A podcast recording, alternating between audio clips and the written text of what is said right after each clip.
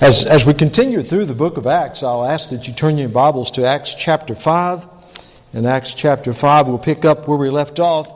And uh, as we look at the, the history, the early history of the first church after that Pentecost experience, you know, there's a trend that, that uh, quite honestly disturbs me as I listen to some of the news stories and some of the developments out of our nation's capital, it bothers me when I see indications that our president and maybe some members of Congress and even our Supreme Court, when they begin to tamper with the Constitution of the United States, I, I, that bothers me. Uh, knowing that this great historical document that I really believe that God, uh, you know, worked in the hearts of our forefathers, founding fathers, and developing that, which is a blueprint, if you will, for the organization and the functioning of our nation as a democracy under God, under God. And, and when I see them beginning, beginning to deviate from constitutional stipulations and, and requirements and regulations, it bothers me because the nation that we will end up being won't be the nation that our founding fathers intended for us to be. And I think it warrants the careful, prayerful attention of American citizens uh, as things transpire in Washington. Now, why do I say that? I'm not going to get into politics. I, I want to bring a parallel because as I look at the Bible, and, and particularly as we look at the book of Acts, the Acts of the Apostles, I believe God gives us here, through the, the very meticulous, detailed writings of the gospel writer Luke, uh, he gives us a blueprint of the church. He gives us a wonderful, accurate, historical record of the origin of the church the nature of the church, the organization of the church, the functioning of the church. Oh, listen, dear brothers and sisters, this is not just another walk through another book of the Bible, though it is in some sense. We, we're going back and we're looking at the early church under a microscope, if you will. And, and as I preach expositorily through the, the book of Acts, I, I hope to, to, to glean out of it those truths that we as a 21st century body of believers might be able to hold over our organization, our practice, our functioning as a body of Christ. I promise you, I promise you, when the church begins to deviate in any way from the prescription of God's Word as to who we are, why we're here, how we're organized, how we are to function, when you do that, then you're like a nation that begins to wander from its constitution. If you want to know how church is and should be, just go back to the Word. And so it refreshes my heart and it really invigorates me as a Christian as I go back and I read these very accurate, divinely inspired words that are indeed the blueprint for the church. And so we find ourselves in chapter 5, and, and certainly an unusual occurrence last time as we talked about that first act of divine discipline upon the body of Christ. We know that God has purified His church by pouring out His Holy Spirit. God has empowered His church through the presence and the power of the Holy Spirit. We see God grow in the church by the thousands. We see the, the disciples, uh, once timid and, and, and, and who had fled, weak need from the Lord, now empowered and bold and preaching. Oh, and, and we see the church functioning in that way. Now, last week, or last sermon I preached Sunday before, in chapter 5, we discovered how Satan's tactic was changing. Now, I grant you, as pleased as the Father is with the church when it's doing what it's supposed to do and being what it's supposed to be and functioning the way it's supposed to function, as pleased as God is, I promise you, you can convert that over to displeasure on behalf of the devil. The devil hates anything that makes God happy, I promise you. And when the church is doing well, the devil won't rest. So we saw his tactic change last time in the beginning of chapter 5 because he realized he wasn't getting anywhere by trying to attack the church from without. So his tactic was, well, I'll attack the church from within. And we saw where indeed Satan began to manipulate a man and his wife by the name of Ananias and Sapphira and tempted them to, to do something they really didn't have to do.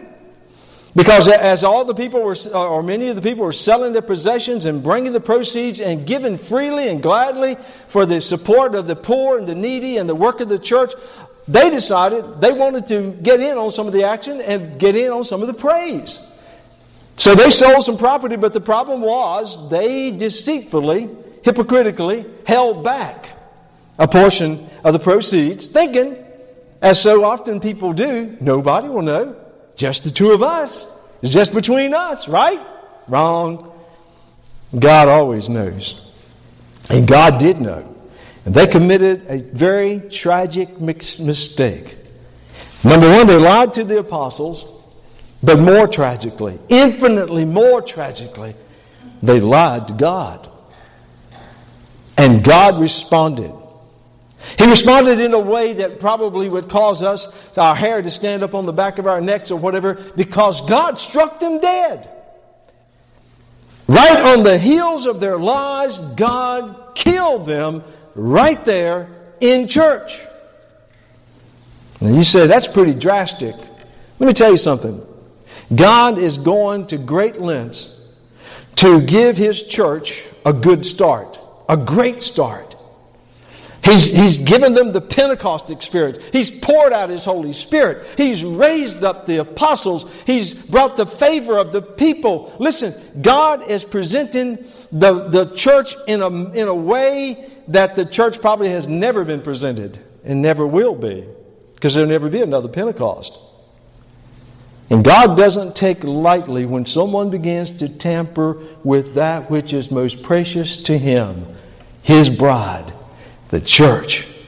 And so there we find God intervening in a great and a drastic act of divine discipline. And I really believe that God is making a statement right there. God is determined to keep, he, not, he was determined to get his, his church off to a good start. But let me tell you something, he's also determined to keep his church on track. God hasn't become disinterested with the church today. God's no less concerned about the integrity of the church today just because we live in the 21st century. Brothers and sisters, might I remind you that God never changes. He's holy. He's always been holy. His word never changes because He doesn't change. And what was true 2,000 years ago in the organization and the implementation of the church, I promise you, it's still true today. Now, I'm not going to say that when one of you may opt to tell a lie in church that God's going to kill you, I certainly hope that won't be the experience. But I would encourage you to be truthful with the Lord. I would encourage you, for your own benefit, spiritually as well as physically, that you be honest with God and practice integrity as a believer and as a church body. But I want you to see something as we move into the message this morning. We'll be looking at uh, chapter 5, beginning in verse 11, 12. God purges and He promotes this church, and that's what we see going on there. You see, the Spirit's swift discipline generates respect. It did. If you go back in chapter 5, then read with me in verse 11, it says, So great fear came upon all the church and, and upon all who heard these things. What things? Ananias and Sapphira were killed in church today by God. That'll get people's attention. But I thought it was interesting. If you go back in chapter 5 and verse 5, after Ananias told his lie and he was struck dead, says, Then Ananias, hearing these words, fell down and breathed his last. So great fear came upon all those who heard these things. Who? Did you see that? Did, can you believe that? Paul and Ananias didn't know what hit him. Oh man, uh, yeah, I gave everything. Yeah, yeah, I, I, made sure I don't have anything left back. Oh, no, not me. But then, if you notice, after Sapphira came in, hours later, and Peter confronted her with the same question Is, it this, is this all that you got from your proceeds? And she told the exact same lie. And As you recall, God struck her dead by His Holy Spirit. But notice verse 11 is even a little more intensified. Same words, but then expanded upon a little bit. Because not only does there great fear or reverence came upon all the church, oh, you better believe there was a great reverence within the church. But then also it says, and upon all who heard these things. Because you see, the purity of his church is a priority with God. Please don't make the mistake of thinking I'm just talking about some ancient historical event that has no relevance to you and me today. Listen, you and I are still a part of the same church. Removed by time, removed by culture, but make no mistake, the same blood that washed the sins of those early believers there in Jerusalem is the same blood that you and I celebrated washed our sins. The same Savior is the head of the church today as he was then. And he desires the purity of his people today as much as he did then. And the Lord has not relaxed his standards, brothers and sisters, for Christians or for the church. Oh, I know, we get all kinds of rationale, all kinds of excuses. Oh, preacher, you can't be so old fashioned. You can't be such a fuddy dud. Times have changed. People are different. Amen to that. Times have changed. People are different today. And there are lots of temptations that maybe we encounter that those first century Christians couldn't even begin to imagine. But let me tell you something God hasn't relaxed His standards. He expects as much of you and me today as he did those early believers making up the early church back then. Listen to the apostle Peter, who is a main player in all of this activity, if you will, in 1 Peter. Peter's writing here in his first epistle. He's writing to early first century believers, but he's writing to you and me too. So, so tune your ears in. In verse 17 of 1 Peter chapter 4, Peter says, For the time has come for judgment to begin. Look now, focus your attention at the house of God. And it begins with us first. Did you hear what he said? Before we get on our high stool and we look down our nose and we begin to point at the pagan, sinful, immoral culture around us and talk about how God ought to bring down fire from heaven and burn up them pagans, listen, you need to realize that God has said in His Word, His judgment is going to start in the house. He's going to clean house before He begins to clean up the culture. And so understand that God expects you and I to live lives before the world around us without excuse, without rationale. We ought to live lives that are holy. Why? Because the God that we represent, the Christ that we serve and we, we, we worship, He is holy. He is holy. Did not the Lord say all the way back in the Old Testament, I am holy, therefore you be holy? Does the scripture not tell us, did the Apostle Paul not say that as Christians, we are ambassadors of Christ? You understand that an ambassador represents that nation from which they are sent. Our ambassadors, wherever they are in the world, how they behave, how they talk, how they conduct themselves around those foreigners, however they represent us, they are representing the United States of America. They're not over there just to live their own thing, do their own thing, and live a life like they want to and, and have standards that they want to. No, they are representing this nation as ambassadors of Christ wherever you go, whether it be at school, whether it be at work, whether it be at home, whether it be in your neighborhood, wherever you go, the minute minute that someone finds out that you are a follower of the Lord Jesus Christ, then you represent Him. Now stop and think about it. The words you say, the jokes you tell, the things you watch or read, you know, your conduct, your relationships, all of that, all of that. First and foremost, you and I are Christians. You say, oh, now, wait a minute, wait a minute. I'm my own person, dude. I mean, you know, I got my own life. I'll, I'll, set my own standards. I'll set my. Oh no, you're not. Not as a Christian. Now you may be as a lost person, but let me tell you something. The Bible says you and I were bought with a price. That's what Paul says. He says, "What? Don't you know that your bodies are a, a temple of the Holy Spirit, which is in you, which is from God?" He says, "You're not your own."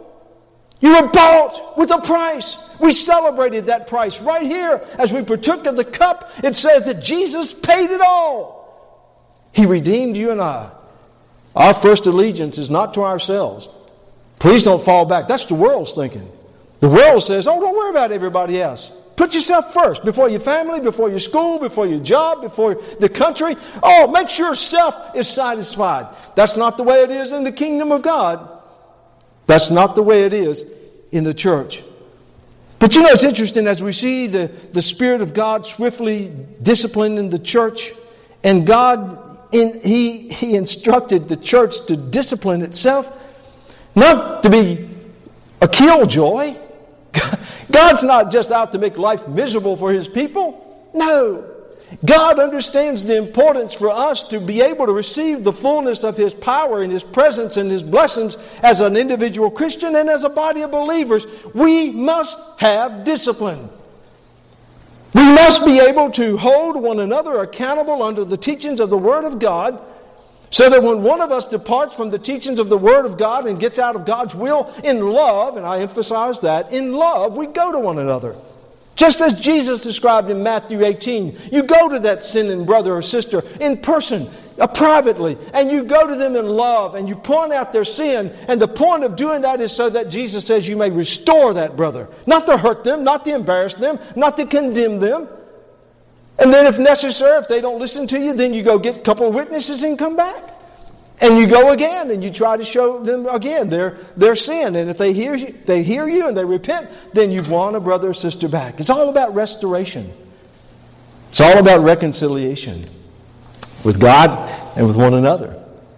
And of course, then if they don't listen, you bring it before the church. And then, if there's no repentance, then they are removed from the church. But God gives us discipline to maintain the integrity and to maintain the purity that He intended for the church to be. And as a result of that, we began to see. You would think that when the church was exercising this kind of discipline, or God was exercising this kind of discipline in the church, something as drastic as Ananias and Sapphira, you'd think people would scatter like chickens.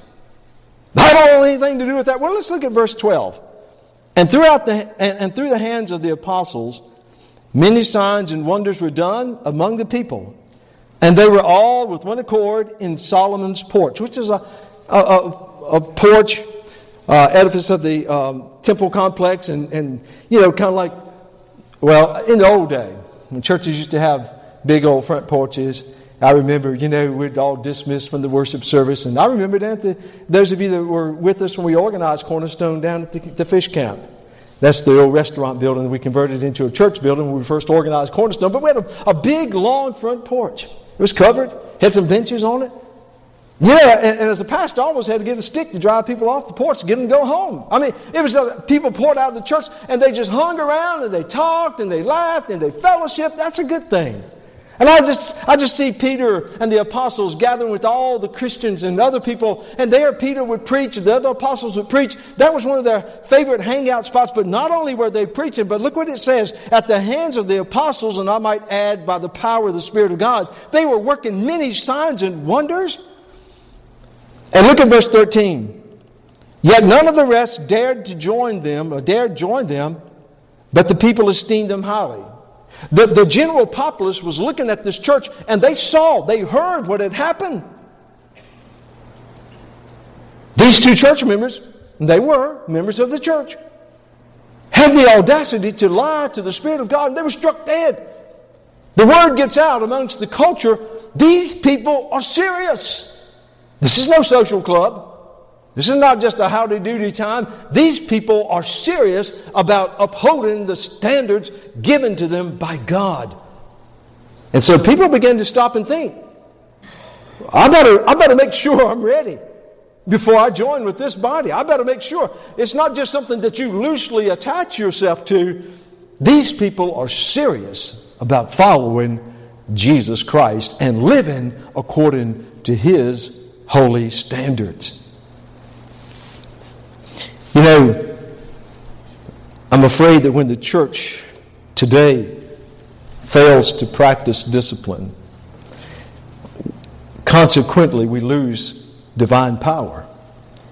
We lose blessings. We lose our way. You see, God is holy and He is righteous. And I ask you, why in the world would a holy and righteous God ever want to bless a Christian who is knowingly harboring sin in their lives and do not repent of it? Wow! Psalm 66 18 says he won't even hear your prayer. You living in sin? My suggestion is the only prayer you need to pray is a prayer of repentance and asking God to forgive you. Because everything else, He's not going to listen to. Why should He? Why should He? And the same principle applies to the church. Why in the world would God want to attach His blessings to and anoint His powerful presence to a church that knowingly tolerates the presence of unrepented sin? Do you understand what a shameful thing that is for the body that calls itself the body of Christ, the people of God, to knowingly tolerate unconfessed, unrepented sin. But, folks, let me tell you something. It, it, was a big deal to God then, it's a big deal to God now. And so many of the churches around have fallen into this, this pressure of the culture to appeal to people, to not offend anybody, to be politically correct, to, to, to practice a form of easy, easy believism such that you got people coming and all they got to do is walk an aisle, sign a card. Doesn't matter how your lifestyle is. Doesn't matter what you really believe. Yeah, hey, they just we want you in here. We want you in here. And unfortunately, there's too many of those, so they can get the money, so they can pad their offering plates. But you know, it's a terrible thing when the church reduces itself to that lower standard. Because what happens is you got churches who are putting people's names on their church roll who are not even believers in Jesus Christ. Dr. Billy Graham said he believes at least, at least 50% of the people sitting in church pews today will die and go to hell. And a lot of the fault belongs to the leaders of the church because we're not discerning sin and we're not teaching and preaching the Word of God to those who come to be a part of the church. And so early on, you saw that God was working mightily there in the church. After he purged the church, after he purified the church, he empowered the church. Look in verse 14, and believers were increasingly added to the Lord. I like that. They weren't added to the church. It's not like they were counting heads and saying, oh, we got, look how many. No, they were added to the Lord. The church is the body of Christ, and Christ is the head. And they were added to the Lord. And so that, and believers were increasingly added to the Lord, multitudes of both men and women. Verse 15, so that they brought the sick out into the streets and laid them on beds and couches. Then at least the shadow of Peter passing by might fall on some of them. Now, let me just point out here the scripture doesn't say, doesn't say that anybody that fell under the shadow of Peter. So don't y'all be laying out there on the floor for the pastors to walk by and our shadow goes by. It doesn't say that they were healed. It just said that they had such a respect and reverence for these leaders they saw such awesome power demonstrated in these great apostles. I, I read one commentary and he said the early church was not a miracle working church. The early church simply had apostles who were working miracles by the power of God. They were exercising sign gifts that God had given them. But, but still, people had deep reverence for the church. People had deep respect for the church. They saw the church as being authentic. They saw the church as possessing real power. So even though God had purged the church and purified the church, He was still adding to the church. In verse 16, and a multitude gathered from the surrounding cities to Jerusalem, bringing sick people and those who were tormented and unclean, and they were all healed. This, this distinguishes what the apostles were doing back then. You'll notice it says, as it did about Christ. They were everybody he, that came to him that he so desired, he healed them. Jesus was emptying the hospitals in Galilee and other parts of the nation. The apostles were emptying the, the, the hospitals. No offense, nurses, we need y'all and other medical personnel because it ain't going to happen today, okay? Of my English, but it's not. That's what distinguishes these true apostles who were simply practicing the power of the, the sign gifts that God gave. They healed everybody. Everybody, rich, poor. Didn't matter what your condition was. They were emptying the hospitals. Their clinics were shutting down. They didn't need them. Not at that time, right there.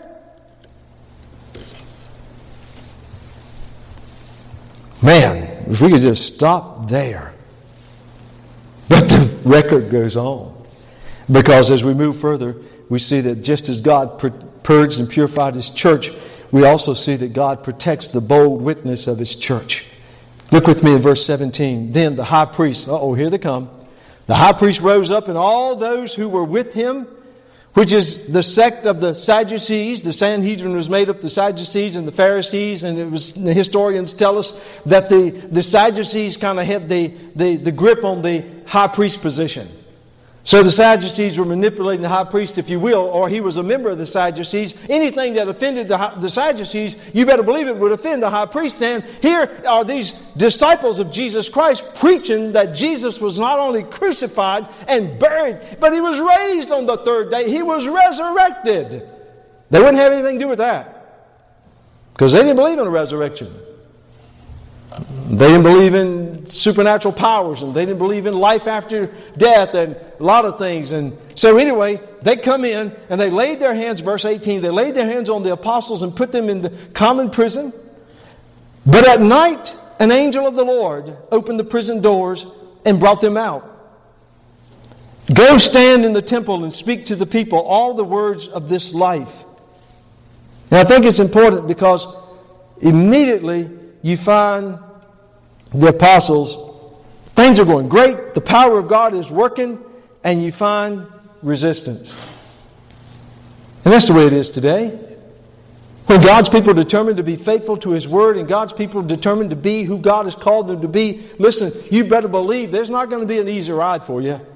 Not for you individually as a Christian, not for you as a Christian family, and certainly not for the body of Christ. You better, we'd better anticipate there will be stiff resistance. Satan will not sit back and watch the church do its thing without conjuring up some kind of resistance. But Jesus had already warned his disciples about that. And even in the Beatitudes, in Matthew chapter 5, verse 10, he said, Blessed are the persecuted, those who are persecuted for my sake. He said, Happy are you, blessed are you. And so this didn't catch them off guard. And when you and I practice biblical principles in our lives, whether we do that at home or do that at work or at school or out in the community, you can count on there will be resistance. And it's amazing. Even in the church culture, even among other so called evangelical churches, you let a church dare to step out and say, we're not really interested in following the TV models. we're not really interested in being a seeker friendly church that, that kind of coddles everybody and just anybody can come in and we just want everybody to be happy, not have any real rigid doctrine and whatever. You just let a church determine that it wants to pattern itself after the teachings of the Word of God and practice as the Word describes how Christianity ought to be practiced, and you watch and see. Even other churches will begin to stand back and say, ooh, you know, I, I, believe my brothers over there getting legalistic, getting legalistic, you know. no, no, no, you're not. Legalistic is when you start making up the rules. Legalism is when you take and go beyond the Word of God and try to and, and, and inflict your own parameters and restrictions based upon your own subjective opinion. Listen, enforcing the Word of God is not legalism, it's Christianity. And so this is something that the church has to deal with, the, the church had to deal with back then. But the amazing thing as we look further there, we saw in, in verse 19, an angel of the Lord opened the prison doors and brought them out. What you see is the Lord not only empowers his people, but he delivers his servants for service not safety. Do you notice that? The angel came to the prison where, and by the way, before it was Peter and John. The other apostles were okay. This time they got them all. Rounded up all the apostles. Can you imagine all those apostles down in that jail cell, probably singing praises and having, a, you know, and then walks an angel. Says, Come on, boys. But you, I want you to see something. It's very important. He doesn't say, No, listen, I'm going to get you out of here. We got some AK 47s planted over there, some landmines here, and we got a tank over there. We're going to spring you. And we want you to head for the hills and don't look back and just keep on running. No, that's not, that's not God's plan. Because look at verse 20. The angel said, said to them after he let them out, he said, Go stand in the temple and speak to the people all the words of life. Go back where you were. Go back to preaching. Get back on the job. Listen, God will deliver us when we trust Him and when we look to Him, just like He did with Daniel and Shadrach and Meshach and Abednego and other servants. Listen, when we put our eyes upon the Lord and we trust in Him, He will deliver us, but He doesn't deliver us to hightail it to safety. He delivers us so that we can get back to the business of serving God and bringing glory to Him. And that's exactly, look at verse 21. And when they heard that, what do they do? Whoa, eh, whoa, angel. That's easy for you to say. You're supernatural. They can't touch you. They'll kill us. No. Look at verse 21. And when they, the apostles, heard that, they entered the temple. When? Did they wait, sleep in? Wait till noon? Said, we know we're going to get arrested. We know we're going to be in trouble. Let's just wait till the end of the day. No, early in the morning. Does that tell you something about the faith of those early disciples, those early apostles? God said, do it, and they said, let's do it now. And as soon as the rooster crowed, and that's my farm rendition there, early in the morning, they talked. But the high priest and those with him came and called the council together with all the elders of the children of Israel and sent to the prison to have them brought. Oh boy, you talking about a surprise. They're thinking about, boy, we're going to get those apostles today. Got them all pinned down there like scared rabbits in jail. Let's have a cup of coffee and then we're going to bring them in here and we're going to scorch them. Can you imagine the, the, the, the, the shock that went through them? It says in verse 22 But when the officers came and did not find them in the prison, they returned and reported, saying, Indeed, we found the prison shut securely and the guards standing outside. I guess they felt kind of dumb, didn't they? Who's the guard in there, boy? Oh, we got the apostles. Oh, yeah? Yeah, where are they? Oh. Oh. Prison was locked. The guards were in place. The only problem was God took his people out. So this is the report that goes back to the council, the Sanhedrin. Continuing in verse 23. But when we opened them, we found no one inside. Verse 24. Now, when the high priest, the captain of the temple, and the chief priest heard these things, they wondered what the outcome would be. Like, duh, What's going on here? Isn't it, isn't it a shame that people can be so spiritually blind that not one of them stopped and said, wait a minute, God's up to something. Wait a minute, we locked those guys up in the prison, still locked. They escaped. God's up to something. But you see, when you're so steeped in yourself and you're caught up in sin, you're blinded from the things of God.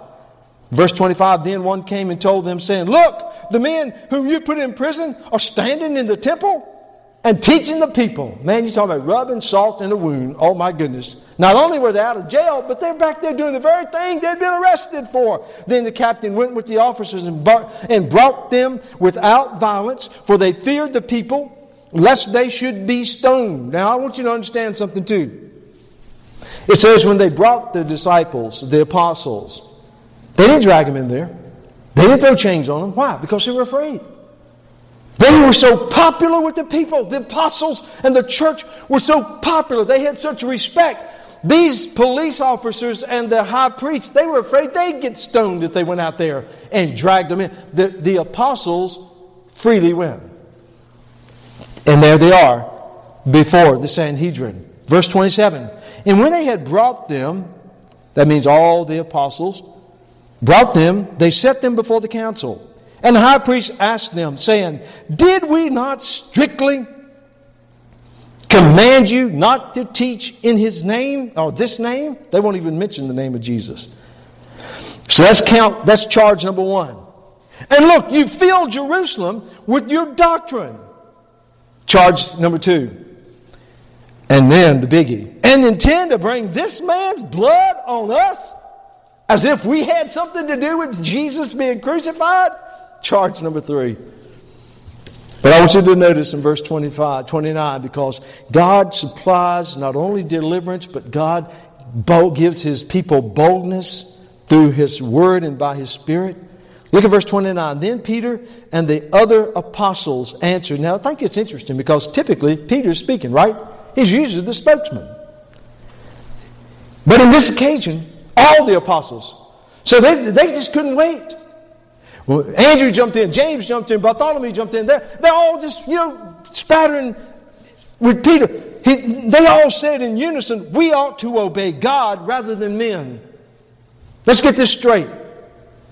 We have to obey God rather than men. Very similar to what we saw back in chapter 4, verse 19, as Peter and John responded to the charges. In verse 30, the God of our fathers raised up Jesus, whom you murdered by hanging on a tree. Now, good gracious, if you're trying to, to, to throw yourself at the mercy of the court and you're trying to get on the judge's good side, you don't look him square in the eye and call him a murderer. But something had happened. This is the same Peter and the other disciples that when Jesus was arrested, they ran like scared rabbits. Peter denied him three times. Something has happened. I'll tell you what's happened. The Spirit of God has come down from heaven and has settled upon them and filled them. You say, oh, that'd be so great if we could have that today. We can have that today. We must have that today. In the face of adversity, in the face of opposition, it's no time for people to cow down and to cave in. It's a time for the people to look to heaven and call upon the Lord and say, oh, Lord, as you emboldened Peter and James and John and those other apostles, would you give us courage today? To tell it like it is. To be able to say to a wicked and sinful world around us, or even those who practice sin in the midst of the church, to say adultery is adultery, fornication is fornication, abortion is murder, gay rights or gay marriages is an abomination to God. Listen, it'll infuriate them, it'll cause the blood to curdle, but the truth is the truth. And that's what the apostles were determined to do. They were going to tell the truth. Well, they go on in verse 31. Him, and you see in these two verses, verse 31 32, you see almost a depiction of the Trinity, Holy Trinity, against the Sanhedrin. that doesn't scare you. I don't know what will. So just look at the way that they responded. Him, Jesus, God has exalted to his right hand to be Prince and Savior. This same Jesus that you all tried in a kangaroo court, you crucified and buried him, God has raised him up. Not only has God given him life again, but God has raised him up. He has given him the title of Prince. He has given him the title of Savior. Oh my goodness to give repentance to Israel and forgiveness of sins. In other words, He's the very medium by which God will save Israel. He is the Savior. He is the Messiah. Now, the same one that you murdered, the same one that you thought you had put out of existence, God has raised up. He has anointed him. And then in verse 32, and we are His witnesses to these things, and so also is the Holy Spirit. You see the Father, you see the Son, and you see the Holy Spirit. The apostles are basically saying to the Sanhedrin, whether you realize it or not, you have positioned yourself in opposition to the very three in one God. You have positioned yourself against God the Father. You've positioned yourself against God the Son. You have positioned yourself even against the very Spirit of God whom we have witnessed ourselves. Wow. Now, I'm sure they, Sanhedrin probably said after that, oh, my goodness, we really made it. We've messed up now. We're so sorry. you know I'm setting you up a little sarcasm there, right? Verse 33. When they, the Sanhedrin, heard this, they were furious, and some translations said they were cut to the quick. I mean, it's like a sword going down to the, the very nerve. Brother Randy Vaughn talked about that root canal you hit. God bless you, brother. That dentist going down to the very nerve. Oh, woo, makes me just have jitters thinking about that. Woo! Lord have mercy. But anyway, what the apostles were saying, it cut them. Why did it cut them? Why did it cut them so deep? Because it was nothing but the Word of God. Does not the Bible tell us in Hebrews 4:12 that the word of God is living and powerful and sharper than any two-edged sword, separating down to the division of soul and spirit and joint and marrow, and it is the discerner of the thoughts and the intents of the heart. I'll tell you why the, word, the world doesn't want Bible preaching today. They don't want Christians talking about the Bible because the Bible cuts. It cuts and it hurts. And here you go, man. They were they were instant. What did they do? They, Let's kill them. like these science fiction where you see these, you know, people, the veins are sticking out, the eyeballs bulging, the veins. Kill them. I get a little dramatic. so, so what, what happens? Then we see God using the wise counsel of a respected leader to once again deliver his servants. In verse 33, there's Gamaliel. You say, who's Gamaliel? He was the teacher of Paul. Who's Paul? You know who your Apostle Paul is. Gamaliel was a famous Pharisee. He was a grandson of a yet a very, very famous rabbi by the name of Hillel. So he was a rabbi's grandson, but yet he was highly respected. Now, this is important because Gamaliel, who taught Saul of Tarsus, who was himself a Pharisee of Pharisees before Jesus knocked him off the horse and blinded him and called him into ministry. But the fact is, Gamaliel is a highly respected man. He's, I believe he's respected on both sides of the aisle Republicans and Democrats. I mean, Pharisees and Sadducees. And because he, has got that, he's got that clout.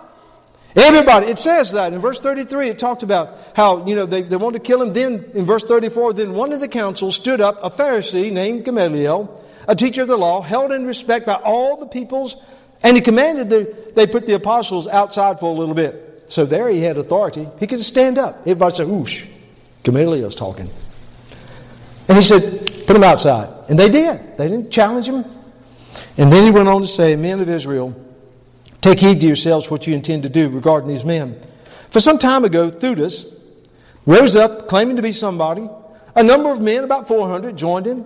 He was slain, and all who obeyed him were scattered and came to nothing. After this, verse 37, Judas of Galilee rose up in the days of the census and drew away many people who after uh, many people after him.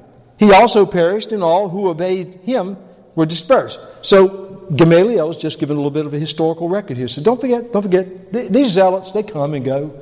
Don't get all worked up. Don't get all worked up. Judas, he's gone. His followers, they're nothing. Judas of Galilee, he's dead, gone. His, his gathering, they're gone. So he's trying to make a point. Now look at verse 38. And now I say to you, keep away from these men and let them alone. For if this plan or this work is of men, it will come to nothing. But if it is of God, you cannot overthrow it. You cannot overthrow it, lest you even be found to fight against God. Oh, I don't know what Gamaliel's ultimate disposition was. I, I don't know if he became a believer, but, but you know what I believe? He saw those men, he watched them. He knew their background. He saw something in him that he didn't see in the best of the Sanhedrin. He saw a faith that was so rock solid. He saw a determination that it was unrivaled by anything he had seen. He, I believe, in his spirit was wise enough to say, wait just a minute. We better back off. Because these men are talking like they know what they're saying. And they're willing to die for it. In verse 40, and they agreed with him. The Sanhedrin agreed. But I made a little note there. Not really. I mean, not totally. Because he was saying, let them go. Just get them out of here. Let them go. Let them go do their thing. If it's, if, if it's of them, and it'll disperse and all that. But it says, and they agreed with him, and when they called for the apostles and beaten them. I said, wait a minute. Sometimes I think our, our justice system stinks. But you know, if a man just announced you innocent and said, "Go ahead, yeah, let him go," they said, "Okay," but whoo, whoo, whoo. we got to beat him first. I mean, after all, we're the Sanhedrin. We got to have at least one good beating a day. And, well, beating now wasn't just taking out a whip and sh- sh- sh- beat you with a rod, almost forty times, which was the limit. They beat these guys, innocent. They didn't have the right to ask for a lawyer. And then they commanded that they should not speak in the name of Jesus and let them go. Well, I'm sure if you haven't read further, you're probably thinking, those guys are probably thinking, the, the, the, apostles are probably thinking, well, we did just get off. Oh, so what? We got beat. We're alive. Let's get out of here. We're not going to deal with these guys ever again. They're killers. Verse 41 So they departed from the presence of the council, rejoicing. Why? You know, it was something I learned early on. I got more whippings than any of my brothers and sisters collectively. I know that's a very great shock to all of y'all. But I just had a hard time. I was the black sheep of the family and just took a while for the Lord to bring me around. But, but, but you know, I learned very early on that when you got a whipping, you didn't laugh. Oh, man. You, I mean, even if it didn't hurt so bad, you say, oh, oh, I'm dying. My liver is quivering. I'm dying. You know, you, try to drum up some sympathy. Oh, I'm bleeding. My veins are shaking out, you know. You don't laugh. Going to get worse. It says, and they departed from the presence of the council rejoicing. I'm sure that as they went out through the hallways of the council chambers and they're saying, Hallelujah, praise God, praise the Lord. We got beat today for the name of Christ. We suffered, man, uh, ow. Don't touch me there, James. I'm hurting, brother, but praise God. What? Were they crazy? Were they deranged? They were rejoicing that they were counted worthy to suffer shame for his name. You know, and then in verse 42, and daily in the temple, in every house, they did not cease teaching and preaching Jesus as Christ. You know, I, I want to close by just reading an excerpt out of Peter's his first epistle, because he's writing to early first century Christians. And, and he's writing to you and me because as we are determined to be faithful to God and serve Him with integrity, we will suffer. Make no mistake about it. But then, when you suffer, listen to what Peter said Beloved, do not think it strange concerning the fiery trial which is to try you, as though some strange thing happened to you. But rejoice to the extent that you partake of Christ's suffering that when his glory is revealed, you may also be glad with exceeding joy. When you suffer, when your family ostracizes you, or your friends turn their back on you, or you lose your job, or whatever the, the suffering that you may endure because of your faith, determination to stand on the Word of God, oh, listen, count it a joy. The Apostle Paul says, Oh, I count it a joy that I can share in the very suffering of the Savior who died for me. You will stand before the Lord Jesus Christ if you are a sincere, genuine believer and follower of Christ. You will stand before Him one day. And you will see the nail prints in His hand. If you want to, He'll show you His feet with the holes in them and the side where He's pierced with a spear. Listen, you will stand in the very presence of the one who suffered unimaginably, physically and spiritually for you and me. Do you want to stand before him and say, Oh Lord, I just played it easy. I just went under the radar. I didn't let anybody really know I was a Christian. I compromised here and there. You know, really, Lord, I, I, I was just like anybody else. I didn't really suffer. I didn't have any hardship. Is that how you want to stand before the very one who hung on a cross and bled his precious blood for your sins and mine? Paul and Peter, and James and John and all, they got it right. They got it right because I believe with every strike of that rod, they saw Jesus on that cross. And every time they felt the pain pierce through their bodies, they heard him scream from that cross, My God, my God, why hast thou forsaken? Listen, they counted it a joy to stand in camaraderie with the very Savior who suffered and died for them. And I encourage you, brothers and sisters, stand firm in the Word of God. Be true to the calling that God has placed on your life individually. Be true to the call that God has placed on you to be a Christian family. Be true to the call that God has placed on us as a church. Let's be who we are called to be. Let's pattern ourselves not after some TV program, not after the world's version of what the church ought to be. Let's pattern ourselves after the way God intended it to be. And let's be the people of God and let the world react as they may react because it doesn't matter. Because the only one that we're out to please is the one who died for our sins, Jesus Christ, our Lord and Savior.